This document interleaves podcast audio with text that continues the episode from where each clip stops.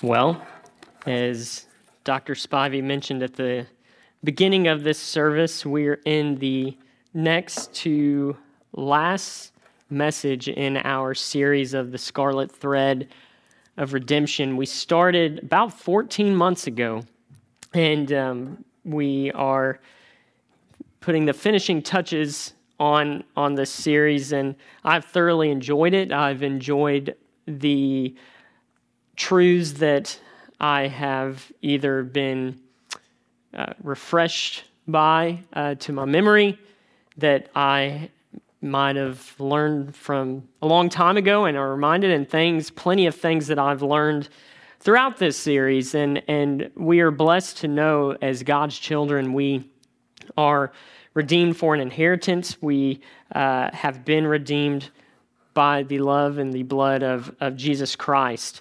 So I'm not going to give a review, an overview of what we have done, just because that's really going to uh, take place in, in certain way next week when Dr. Spivey closes this series out. But I do want to remind us of a few things uh, in in this series. Now, way back, way back when we started this series, I preached on Genesis 3, and I know that each of you hang on to every word I say. So you, I'm sure you remember. But just in case you, you don't, just in case you don't remember, uh, I, I mentioned in that sermon, Genesis 3, that in a narrative, in a good story, in a good narrative, you have characters in a story, obviously. You have certain, certain aspects within a story, within a narrative, uh, if it's going to be good, that it has to have. Uh, one of the things being, one of the aspects is a plot. Obviously, there has to be some sort of storyline, there has to be a certain type of setting, certain characters, protagonists, antagonists. Uh, this was, I said, a little over a year ago. But the truth remains from Genesis to Revelation, in a good narrative, in a good story, has to have these things. And what also, I didn't mention this in that sermon, but I'll mention it in this one. Something that a good story has to have is, well, not necessarily has to have, but it, it, helps, is a lot of times you'll notice what is mentioned in the beginning, even though it might be sort of mentioned in passing, has a way of coming up again.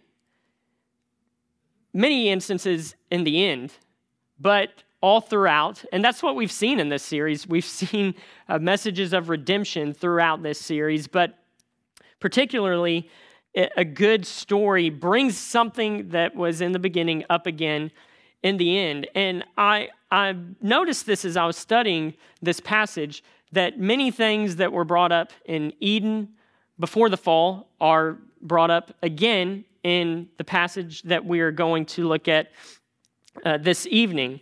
So, as we read this, this passage in Revelation 21 and 22, we'll look at the first four verses in 21 and the first five verses in 22. We'll sort of go back and forth uh, from each of these chapters just to uh, get a glimpse of what John is writing here. But as we do that, you, you should notice that there are going to be certain things that come up that, that make you say, that sounds familiar, that looks familiar. We've already covered this in, in, in a way, and as you should, because it, it is uh, brought up again.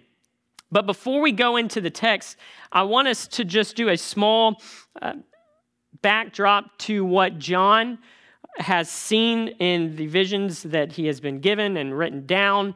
Uh, this is not an in depth study of Revelation by any stretch of the imagination, but the previous chapter, couple chapters, we find that John sees the coming of Christ, the imminent return of the Son of God, that he is returning.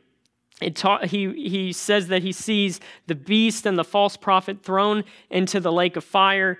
You know, these have they've caused uh, they've wreaked so much havoc, more so than our world has ever seen. And, and we, the, in the history of, of Earth, the planet Earth, we've seen so many things, so many uh, destructive things in our history, but they will cause problems and wreak havoc more so than any other period uh, in the history of humanity. But John says they are going to be thrown to the lake of fire. Satan is bound, and then he ultimately will be destroyed.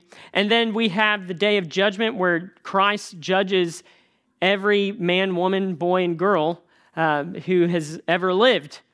And then we come to our text in Revelation 21. Now, our uh, brother John here has seen a lot of things in this book of Revelation several things that seem very frightening, several things that seem uh, just plain terrifying. So he finally receives this vision of what is to come, and it is some good news. Not just some good news, it is the greatest news that he encounters. So, as I said, we're going to go back and forth a little bit in this text uh, in Revelation 21 and 22 to kind of break it down. Um, as we discuss this new heaven and this new earth that will come to pass someday. So we read in verse 1 of chapter 21, John starts off by saying, Then I saw a new heaven and a new earth, for the first heaven and the first earth passed away. So we're shown in this text that according to Scripture, the universe, the world as we know it, will pass away. There's no ambiguity in that. It's pretty clear that John says a new heaven is brought forth. Why? Because the first heaven and the first earth passed away. So, uh, why, why, does this happen? Well, if you look throughout the story of the Bible, throughout uh, passages and, and this narrative, this meta narrative, as we have mentioned, referred to it as several times, you know that after the fall, when God restores something or when God does something, he does not leave things as they are. A, a, a perfect example of this is yourself and me. If, if, those of us who have trusted in Christ as our salvation, He does not just save us and leave us there. I think oftentimes we as believers get caught in thinking that way. Well, I'm saved, and, and you know, if you believe in Christ, if you've trusted in Him, you are. But often we, we limit ourselves to just that. Well, I've been saved. But God doesn't leave us where we are. It's a constant transformation. We are being transformed what into the image of Christ. That's the goal. So he doesn't just leave us where we are. And the same thing will happen with this new heaven and new earth. What we see will one day pass away and we will see a new heaven and a new earth. Something that's interesting, though, is at the end of verse 1, we find says, And there is no longer any sea. So he sees a new heaven and a new earth, for the first heaven and the first earth passed away, and there is no longer any sea. Now, as we, as you read this book, as you read Revelation, you realize it's apocalyptic literature. Some things are literal, some things are not. There's a lot of imagery. There's so many things you have to take into account when you read this book. And I think that's one reason why it, it fascinates so many people, for one thing, as it should. Uh, it's also another reason why it confuses so many people. I can't tell you how many times I have thought I understood something in Revelation and I'm reading it and I leave more confused than whenever I go back into it. And the reason is is because I was probably ignorant to what Revelation had to say and then I realized, wow, this is a lot more vast of a book than I thought. Uh, I mean, throughout this week, as I was studying it, there would be several times I'd talk to Sierra about it thinking, man, isn't this amazing? And then I'd turn right back around and say, isn't this confusing? Uh, there's so many different aspects to this book. And, and one, of the, one of the interesting things that I find, at least, is at the end of verse 1. And I know there are different interpretations of this, I'm sure, but it says, And there is no longer any sea. And I got to thinking of that. Why would there not be any sea? Because you think about it, when God created the heavens and the earth, the sea wasn't created after the fall. It's not like uh, the fall happened and then the sea was created. So it's, it's, there's nothing wrong with sea, just like, just like work, and we'll get into that later. Work is not um, a result of the fall. So why does he say there's no longer any sea? What, what's, what's the point of that? Well, I did some reading and, and it, it was interesting to me, at least, when you think of the historical context of this passage and you think of the culture in that day, and even going back all the way to the Old Testament, many times the sea was referred to chaos. You know, you, you see people get lost at sea, or, you know, the, there's so much unknown in the sea, and it, it, it, brings chaos, destruction, people getting lost at sea, people being stranded out at sea, they drive themselves crazy, they drink the water, you know, and it, it's, it's toxic to them, it kills them. So, what is John necessarily saying here? Well, I personally think, and I could be wrong, but what I think is the bigger picture of what John is saying, whether or not there's going to be a sea or not, is there's no there's not going to be any more chaos. There's no longer going to be destruction on in this new heaven and this new earth. Whether there's going to be a sea or not, there will no longer be confusion, chaos, destruction, unknown. All will be at peace. And that's what I think John, the, the main focus of this passage is alluding, alluding to. All will be tranquil, will have peace and tranquility. So we see here because he also mentions in chapter 22 that he showed me a river, so there's definitely water in this new heaven and new earth. He showed me a river of the water of life, clear as crystal, coming from the throne of God and of the Lamb. Now, I mentioned earlier in a good story, in a good narrative, you see things that are brought up in the beginning that take place at the end. And so we'll notice in the upcoming verses that there are certain things that happen in the Garden of Eden that we see brought up again. And, and here's one of these things we find in verse 2 of chapter 21 as we go back. He says, And I saw the holy city, New Jerusalem, coming down out of heaven from God, made ready as a bride adorned for her husband. So there's several resemblances of Eden here.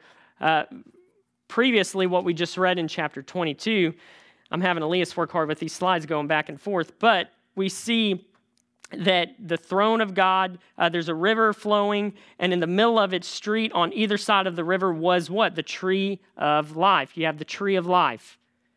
Well, isn't that in the Garden of Eden? So it's there, bearing 12 kinds of fruit, yielding its fruit. He goes on, we'll cover that in a second. But and then he says, I see a holy city, a new Jerusalem, coming down out of heaven from God, made ready as a bride adorned for her husband. This description of this new Jerusalem is what? What's it like? A wedding. Is there a marriage ceremony in the Garden of Eden? Yes, there is. What happens when the first marriage takes place. When God creates man, then he creates woman. What does, what does Adam say? He, he breaks out into poetry, the first almost love song, if you will. He says, This is bone of my bone, flesh of my flesh. She shall be called woman. She was taken out of man. And, and it, you see the beautiful poetry in the Hebrew. It, it, it's magnificent. So it's the first marriage ceremony, you have Adam and Eve. But then at this time in this new heaven and this new earth, God says that, or John records that this is going to be ready. This new Jerusalem will be ready as a bride adorned for her husband. So you have the tree of life, you have this marriage ceremony, and it says this new Jerusalem. You look throughout the history of Israel of Jerusalem, and, and then even before throughout Scripture. And then when uh, you look in the Old Testament, Jeremiah, you see what the people of Israel go through. You see what Jerusalem goes through. We currently see what they are going through right now. There's so much chaos, so much destruction. Even in the days of Jeremiah, the city is basically ruined.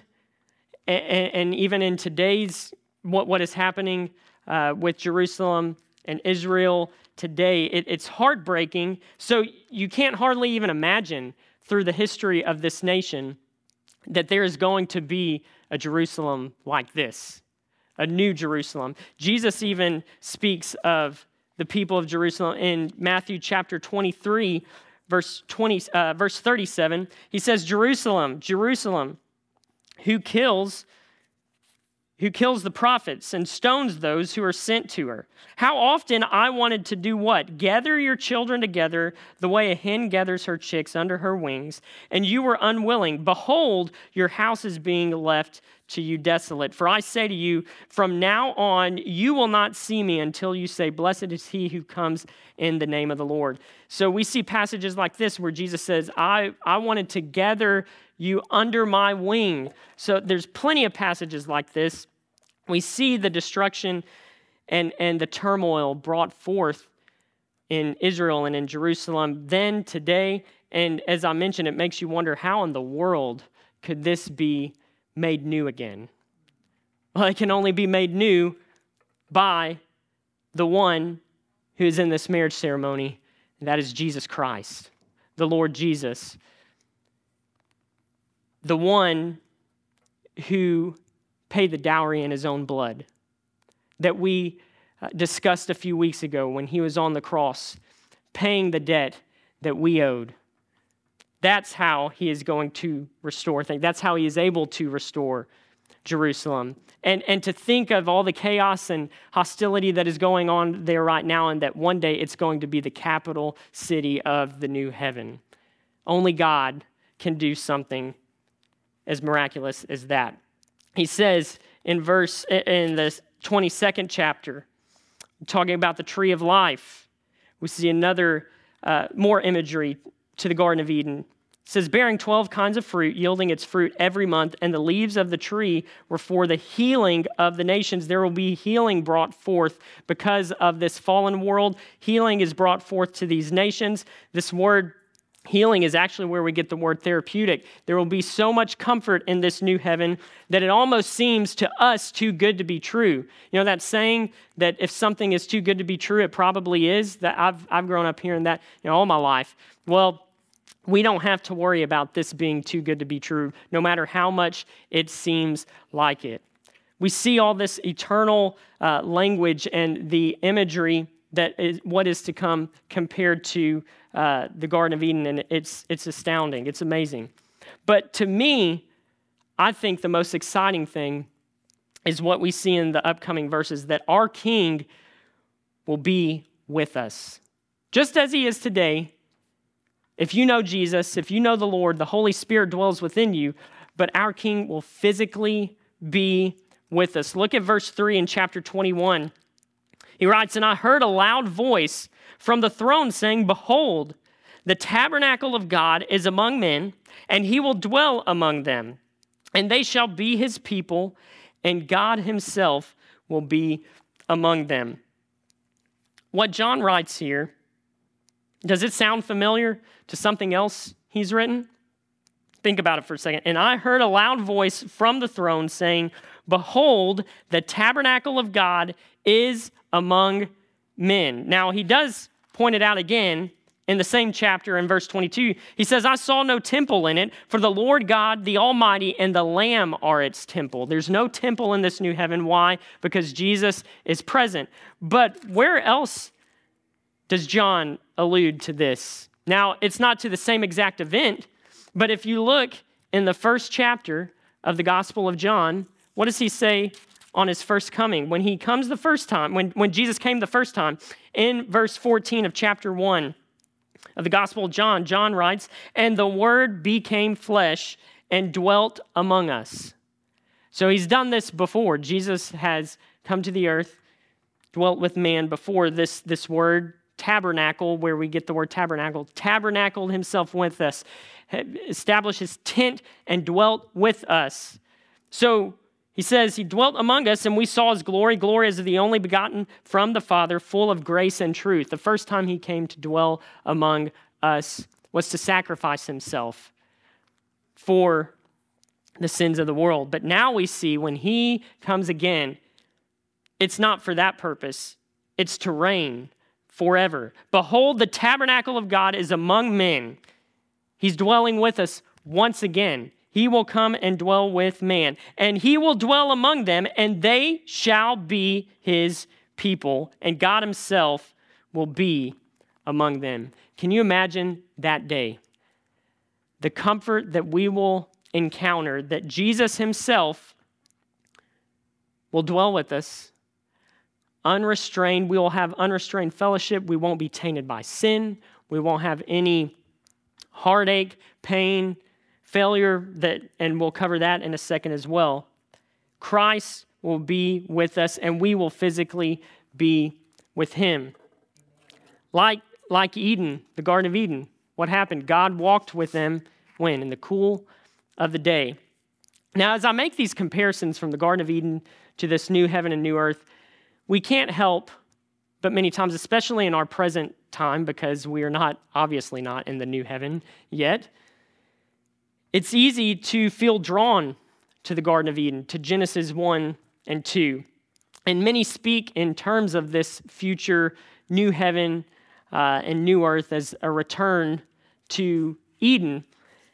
But I think when we think of it that way, if it's a return to Eden, it's almost a reduction of what is to come because what is to come is better. What is going to happen, what is going to take place is even better than what Adam and Eve experienced. Because, unlike, and I think Dr. Spivey mentioned this last week, because this scarlet thread of redemption wasn't established in Genesis 1. When was it established? Before the foundations of the world. So it's not as if when Adam and Eve were in the garden, they sinned, God stepped back and said, I did not see that coming. I, I wasn't expecting that.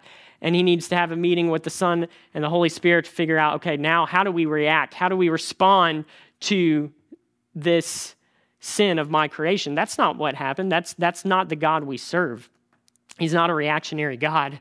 He's all knowing, He's all good, He's all holy. So from the beginning, He knew this would happen, and he was in control of this the whole time. So Eden was never intended to be the end, it was heading to something. And it was heading to this new heaven and new earth. So when we think about what Adam and Eve have, had, as great as it was, we get to not look back and say, man, I wish.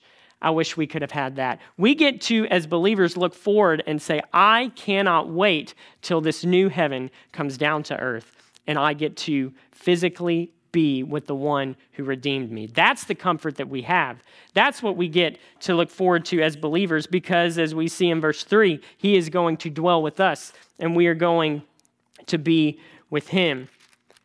And not only that, something else we see that seems to be too good to be true, but is not. Says, and he will wipe away every tear from their eyes, and there will no longer be any death.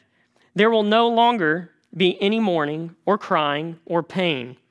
The first things have passed away. All the things that grieve us, all the things that have hurt us, all the things that bring pain in our lives will all be taken away. You know, as, as I've read uh, just certain commentaries on this. People, I think, like to get lost in the weeds in, in this text and say, well, there's not going to be any tears in heaven. This is alluded. Doesn't matter to me. What I see is that there's not going to be any sort of sadness in heaven. I don't care if I cry in heaven because if if there's a tear in heaven and God wipes it away, to me that's almost even more comforting than if there were no tears. The fact that Jesus is just going to comfort us and say all has been made right because of me, that's what I get to look forward to. As we study this new heaven and new earth, our culture has done unfortunately, a really good job at depicting what heaven is, and many times believers fall prey to it. I know I have in the past, of what heaven is like.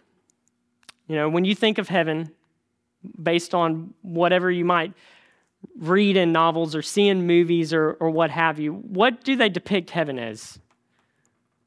Clouds. Clouds. You're sitting in a cloud, what? Doing what? Nothing. Singing, playing a harp, I love music, but oh man, that's that would not be the way I would want to spend a turn. I remember as a kid thinking, uh, even even as a young believer in Christ, sitting in church and singing and enjoying the worship service, but thinking in my head, even as a 12 year old, man, I can't wait for heaven, but I'm gonna get bored pretty quick. I mean, I'm sorry. And I remember thinking, well, it's better than the alternative. but you, you get this you get this view of what heaven's to be like and you're like well i'll be with jesus that's great but i'm to get tired of playing the harp i mean i get calluses trying to play the guitar and i don't know if there will be calluses in heaven but i was thinking this is not going to be the greatest time i'd much rather enjoy playing outside with my friends that's what i was thinking this, that's more entertaining that, that's what the culture kind of has us think of what heaven is. And when you talk to people, even some believers who still think that, they say the same thing. Man, I, I just don't, I don't have much to look forward to in this heaven. But we see in our text that's not what it's going to be like in the slightest. We see in chapter 22 what does it say? In verse 3, there will no longer be any curse. So there won't be any crime or no more pain, no more suffering. The former things have passed away. And the throne of God and of the Lamb will be in it, and his bondservants will what? Serve. serve him. We are going to serve him unencumbered, unrestricted, not tainted by sin. We will get to enjoy him forever, and they will see his face, and his name will be on their foreheads. So we will get to work for our Lord, work for our King. We will get to serve Him, and that should excite you. The talents and the gifts God has given you, what makes you think that you won't have them in this new heaven and new earth? Why would that pass away? God has created you for a purpose to glorify Him. And when you experience His love, His grace, and you trust in Him, you turn from your sins and trust in Him to be the Lord, Savior, and Master of your life, you look to Him, you have this inheritance. You will be in this new heaven someday, and you will serve your king forever. That's what we'll get to do. We won't be sitting in clouds. We won't be, now, I know there's going to be music in heaven, and I can't wait for that. But we're not going to be sitting in clouds playing harps. We're going to be working for Him. We're going to be worshiping Him. We're going to be loving Him forever. And if that doesn't excite you as a believer, I don't know what will. I cannot wait for that day to take place. We will get to work for Him with our talents, with our gifts. And then we see finally in verse 5 and there will no longer be any night, and there will not have need of the light of a lamp nor the light of the sun, because the Lord God will illumine them, and they will reign forever and ever. We hear that oftentimes that there will not be any need for the sun, the light, because what? The light is Jesus. I remember as I was studying this, I was reminded of hymn we used to sing in church growing up. and you know, you always like to look back at a simpler time, and I'm thinking myself sitting in church, remembering my dad lead the music and us singing this song, and he was holding that hymn book you know, before he had glasses and holding it way out here because he was farsighted. And so when I was a kid and I'd play church and I would act like I'd lead music, I'd always hold the book like that because I'm thinking that's what my dad does. That's what I, that's how you lead music. And I remember one of my favorite songs that we sang was "The Light of the World is Jesus." Do y'all remember that song? And uh, it goes like the whole world was lost in the darkness of sin, and Goes on to say, that like sunshine at noonday, his glory shone in. Going on, says, No darkness have we who in Jesus abide. We walk in the light when we follow our guide. And then what does he go on to say? No need of the sunlight in heaven, we're told. The light of the world is Jesus. The Lamb is the light in the city of gold. The light of the world is Jesus. Come to the light, tis shining for thee. Sweetly the light has dawned up on me. Once I was blind, but now I can see. The light of the world is Jesus. That's true today in this fallen world, and it's going to be true in the new heaven. There will be no need for the sun or any type of light because the light of the world is Jesus. And so, what I have to ask you tonight, whether you are here or you're watching online, is where do you fall into this redemption story? Are you able to say that I have come to this light that is shining for me? Because the light of the world is Jesus. We've seen that from Genesis all the way to now to Revelation that the light of the world is Jesus. The only way you have hope, the only way you have light, the only life, the only way that you can come to this light is to come to Jesus by turning from your sin and turning to Him. We get sick of this world sometimes, don't we? Many times. You watch the news for five minutes, and you'll, it's easy to get pretty depressed if you're not uh, keeping an eternal perspective in focus. But as I said earlier, let's not long for Eden in Genesis 1 and 2. Let's long for the new heaven. Let's long for Him. Let's long not for what Adam and Eve had, but what we will be able to experience. The new, the, or the true, and the better Adam, the one who was on the cross and said, It is finished. And the one who said, I go to prepare a place for you. That's who we worship. And if you have trusted in him, you take part in this redemption story because he shed his blood for you. And because of that, and because of you trusting in him, you will get to experience this new heaven and this new earth. Let's pray. Our Father, we thank you for this time. We thank you for what you have shown us